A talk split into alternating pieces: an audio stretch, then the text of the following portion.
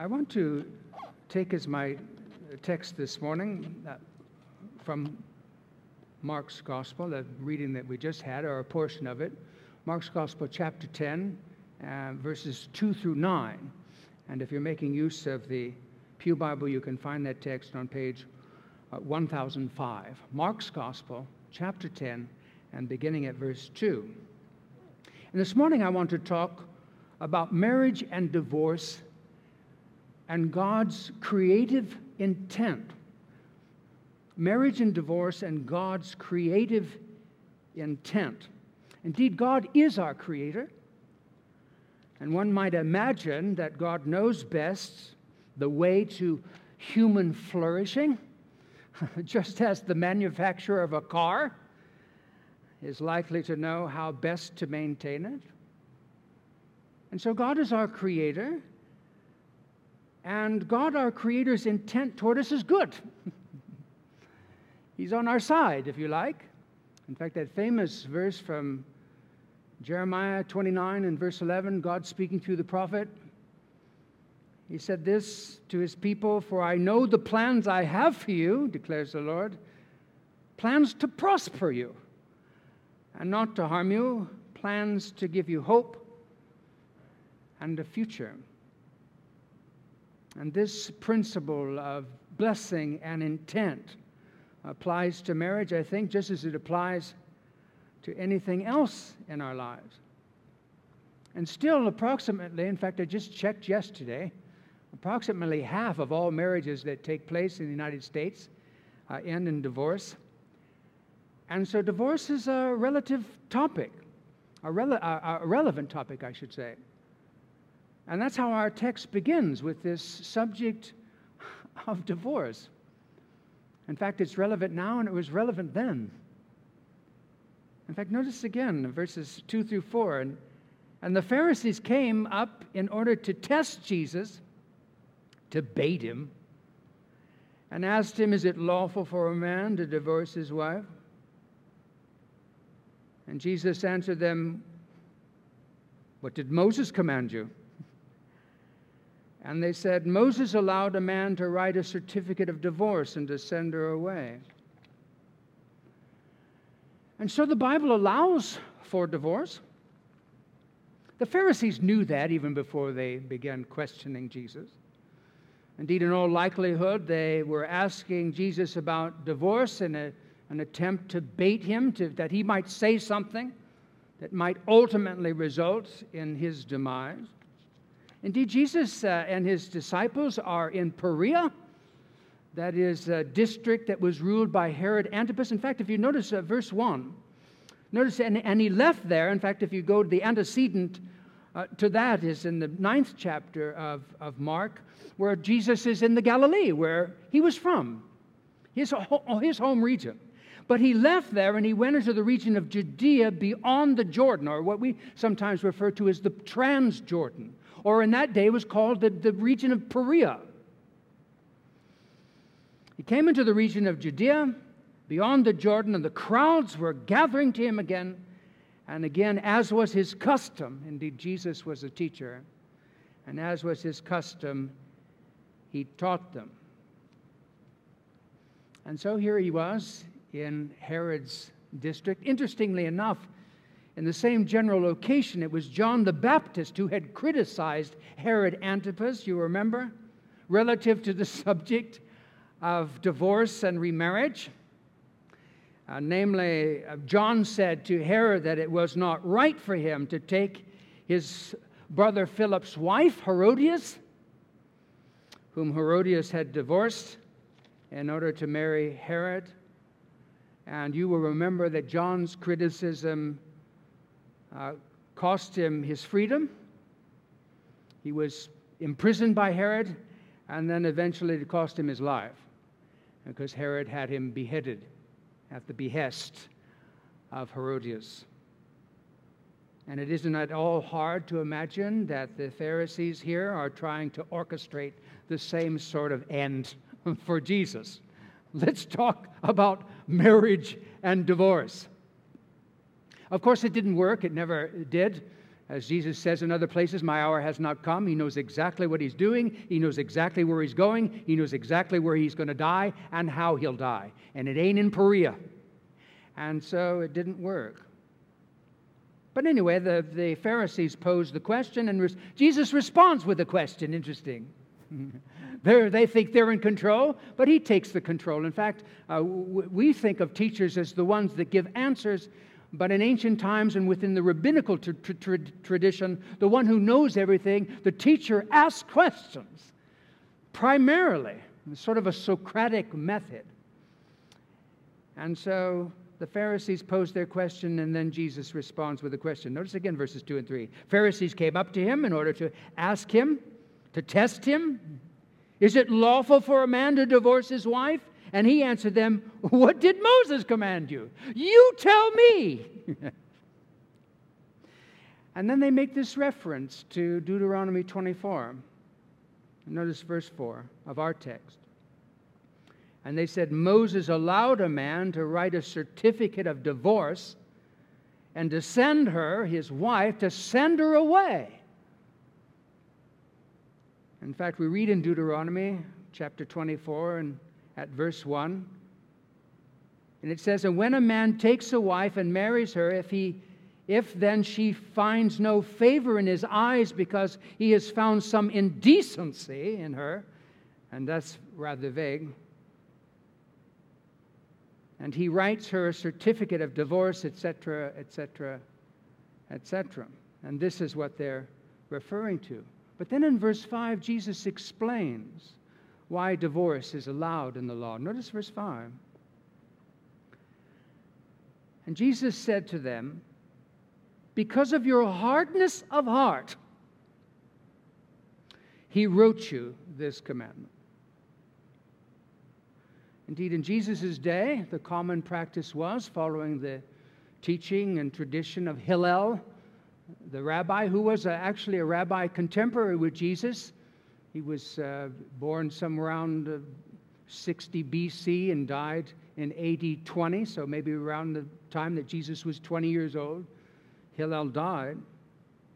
But it was common practice following Rabbi Hillel that a man could divorce his wife for any reason. He didn't even need cause. She didn't even need to break the covenant herself. If he found some quote unquote indecency and, and found her displeasing, he would give her this document, this divorce paper saying that you're no longer my wife, that you're free to marry someone else if you want. And that's the way they did it. In fact, in, I think it's in Mark, uh, Matthew's gospel, the, the question of the Pharisees is put more clearly Is it all right for a man to divorce his wife for any reason? that's exactly what the tradition of Hillel taught.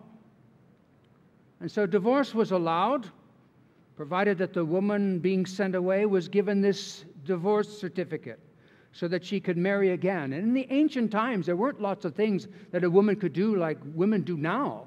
Women are professionals now and graduates of college and do all sorts of run businesses and all of that. That wasn't available to women in ancient times. The re- relationship to the husband and the family and so forth was, was critical for her to, to survive. And so this certificate was very, very important so that she wasn't just left out to hang. Um, in fact, it just sort of popped into my mind. You remember in, in John chapter 4, Jesus' discussion with the woman at the well.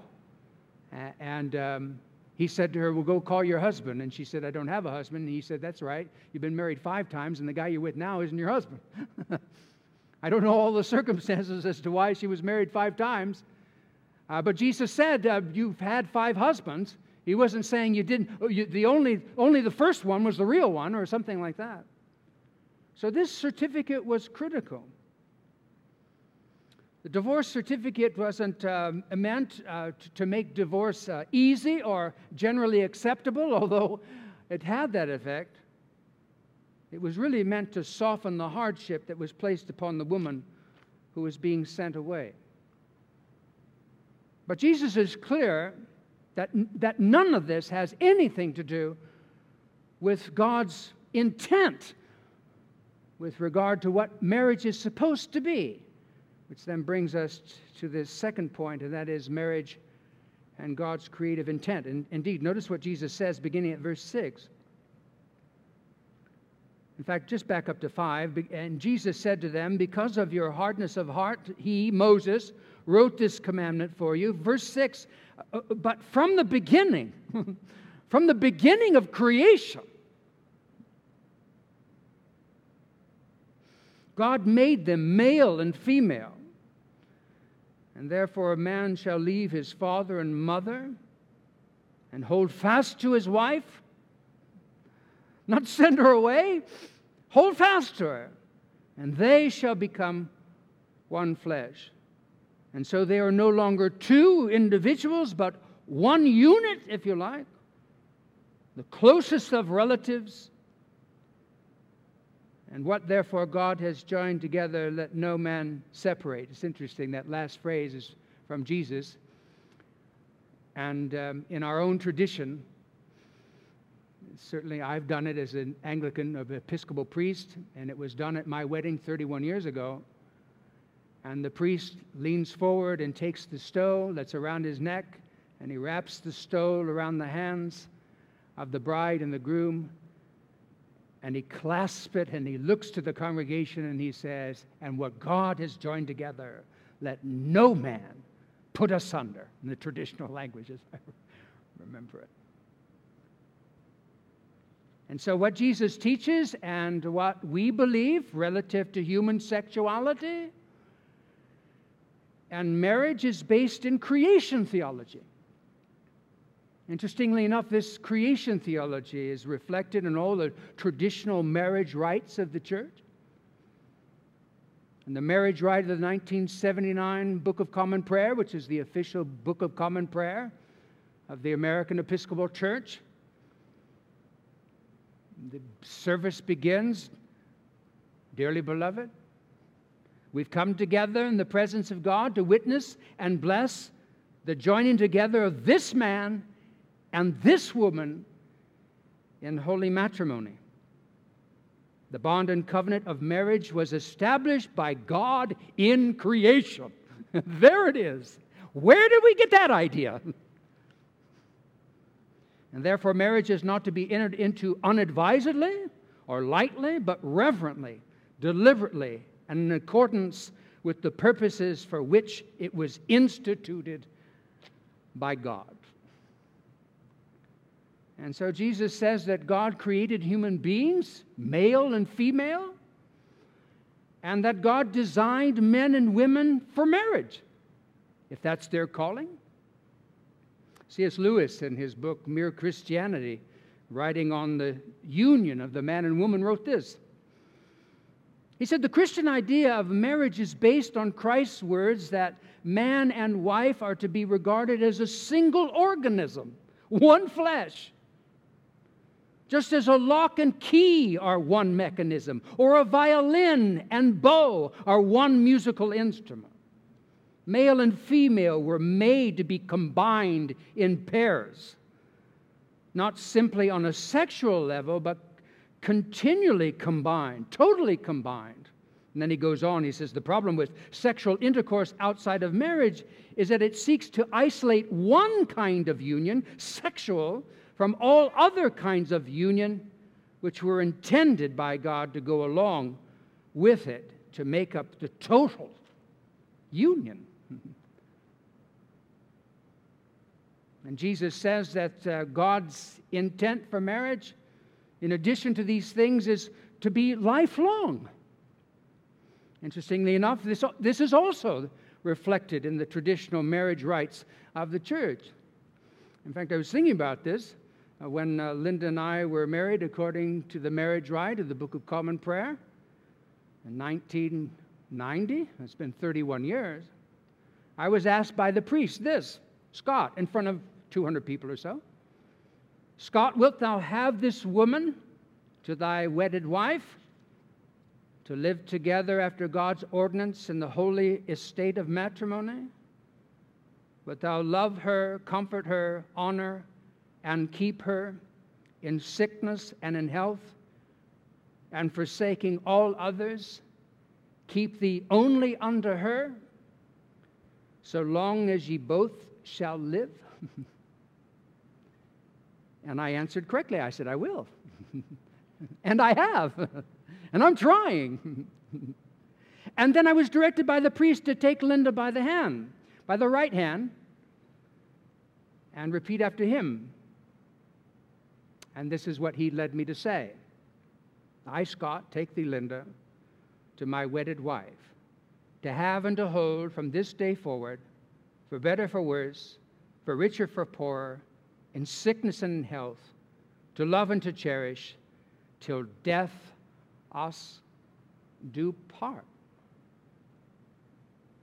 And this summer, Linda and Victoria and I went to a couple of weddings, they, two weddings. They, they weren't Anglican weddings, as it happens. And still there were vows, and, and the, the vows were good at both of the weddings. They were sound Christian theology, they were biblically based, and of course, I was absolutely delighted. Now, it should be said that there are legitimate grounds for divorce. Jesus himself in the Gospel of Matthew talks about a ground for divorce, namely adultery. Indeed, when the other partner basically breaks the covenant, the other partner is not bound by the covenant. It's been broken, it's been, it's been breached. Uh, and um, uh, the, Paul the Apostle in 1 Corinthians chapter 7 speaks of abandonment when, you're, when the spouse leaves you high and dry. He says you're free to marry again. And he says, of course, a Christian brother or sister, a believer. And no doubt there are other uh, legitimate uh, grounds for divorce physical abuse, other kinds of abuse, circumstances that, that place one of the partners in a constant state of danger or deprivation of one kind or another. But it would seem that not a few uh, marriages end in our country based on things that, if perhaps we were more honorable, if we really took to heart the things that we say on the day of our wedding, if we were perhaps less selfish, we could work these things out. Because God's intent for marriage is to be lifelong, notwithstanding how challenging, how challenging marriage can be. In fact, uh, Ingrid uh, Trobisch wrote this. She said, There is only one thing harder than living alone, and she lived alone for quite some time.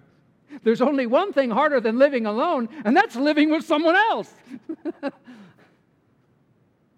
Our actor, the actress uh, Candice Bergen, she wrote this I used to believe that marriage would diminish me, reduce my options, that you had to be something less to live with someone else, when of course you have to be something more.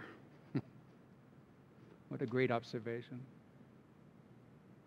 Of course, with approximately half of all marriages in the United States ending in divorce, divorce is part of the story for many of us. And so, what to do? Especially if you're married again. Well, you can live out this marriage that you have in the way that God intends to love your spouse with agape love, self sacrificing love, and honor your spouse, to forsake all others as long as the both of you shall live, to have and to hold your spouse from this day forward, for better, for worse, for richer, for poorer, in sickness and in health, till you're parted in death because in most cases there isn't much you can do about the past. And something to remember is that divorce isn't the unpardonable sin, and the, but the present is yours, as it is mine, and so is the future. And even if things are challenging, and I don't know, I, my personal, and certainly true for my poor wife, I don't know if there's anything more challenging than marriage, we mustn't ever forget God's intent for you and for me, as he stated through the prophet Jeremiah.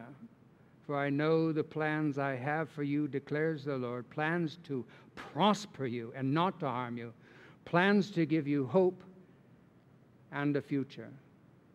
Marriage and divorce, God's creative intent. Let us pray. We thank you, Lord, uh, for the gift of marriage. It isn't easy, obviously. And maybe we don't always get very much help in preparing for it. I think perhaps in many cases we spend more time preparing for the wedding than we do for the marriage. And so it can be really, really hard. And this sometimes leads to divorce. But what lessons and what is it that you want to teach us about others and about ourselves in such experiences? And how can we take what we learn from those experiences into our present and into our future to do marriage in the way that you always intended and to experience the blessings that you also intend? which is not just that the spouse is always making me happy, but the spouse is always giving me an opportunity to be more like Christ. And so help us, Lord, to see things with perspective. Help us, Lord, not to be immobilized by shame or thoughts from the past that just keep haunting us but to see this day for what it is today and to live in the moment together with you and look to the future with hope. Because not only are you with us in the present, you are drawing us into a bright future. And this we pray in Jesus' name. Amen.